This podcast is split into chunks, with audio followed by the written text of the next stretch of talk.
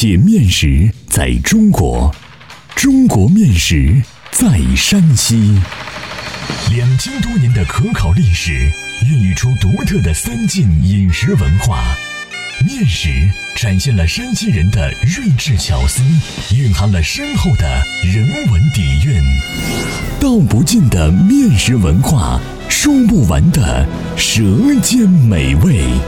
百集系列广播节目《山西面道》第五十七集：山药油糕，油糕的替身。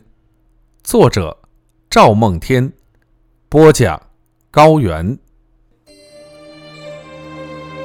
山药油糕是古交岔口一带传统的炸制面食。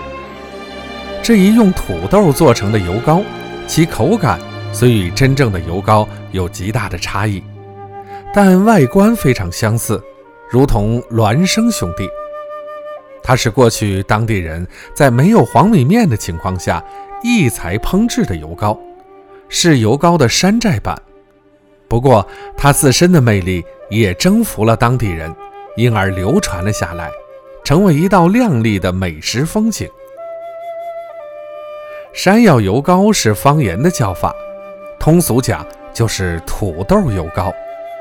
但如果按通俗称谓来命名，容易跟省外的土豆油糕混淆，所以我就在行文中坚持用山西方言称谓表达。省外的土豆油糕与古交岔口的山药油糕制法基本相同，区别只在用材上。山药油糕是用土豆做主材，油面和白面做辅材；而省外的土豆油糕则是用土豆做主材，用蒸熟的白面面粉做辅材。两者大同小异，说是一样的面食也不为错。而山药油糕加入油面，使这一面食具有了山西地方的特点。山药油糕的全称因为山药蛋油炸糕，当地人简称山药糕。如果也用山药糕称谓，又恐与《红楼梦》中秦可卿吃的山药糕相混淆。秦可卿吃的山药糕是用长山药和糯米粉。加工蒸制的，是药膳，既有中药的特性，又有糕点的特点，与山药油糕是两回事儿。山西人喜欢把马铃薯称为山药蛋，但把山药油糕叫成山药蛋糕也不合适，容易让人理解成山药蛋做成的蛋糕，这样就会离题更远。以上是对山药蛋油糕与山药糕、土豆油糕和山药蛋糕区别的解释，有点像绕口令儿吧？再说山药油糕的形成，山西古交岔口的海拔较高，有高寒山区的特点，适宜种植土豆。土豆品质极好，可是不适宜种植蔬。因此，黄米面较为稀缺。黄米面的消费多从邻近的楼烦、静乐购进。古交岔口少蔬，吃糕自然不甚方便。然而，糕作为民间美食，岔口人也很向往。在没有条件的情况下，那就只能用别的材料来代替。退而求其次，这样岔口人便发明了。土豆油糕，这是一种创造，符合饮食规律。这样，山药油糕作为油糕的替代品就诞生了。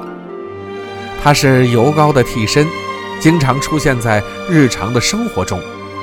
如果你有兴趣研究山西面食，当你深入岔口乡村时，就会听到这样的话：没黄米面吃不成油糕。就吃山药油糕吧，这应是最原始的本意。古交岔口人招待远方的客人，多选择稀罕的山药油糕作为主食之一。凡是吃过山药油糕的人，无不为它的可口叫绝。山药油糕好吃，不仅与土豆品质有关，烹制技艺也是非常重要的因素。我在当地亲眼目睹了山药油糕的制作过程，虽然简单，但有诀窍。制作时要选当地的黄皮土豆，蒸熟去皮后放入盆内，用擀面杖捣烂成泥，再捣粘成团，很像云南少数民族的打糕。捣时要将土豆泥打成黄米面油糕一样的粘度。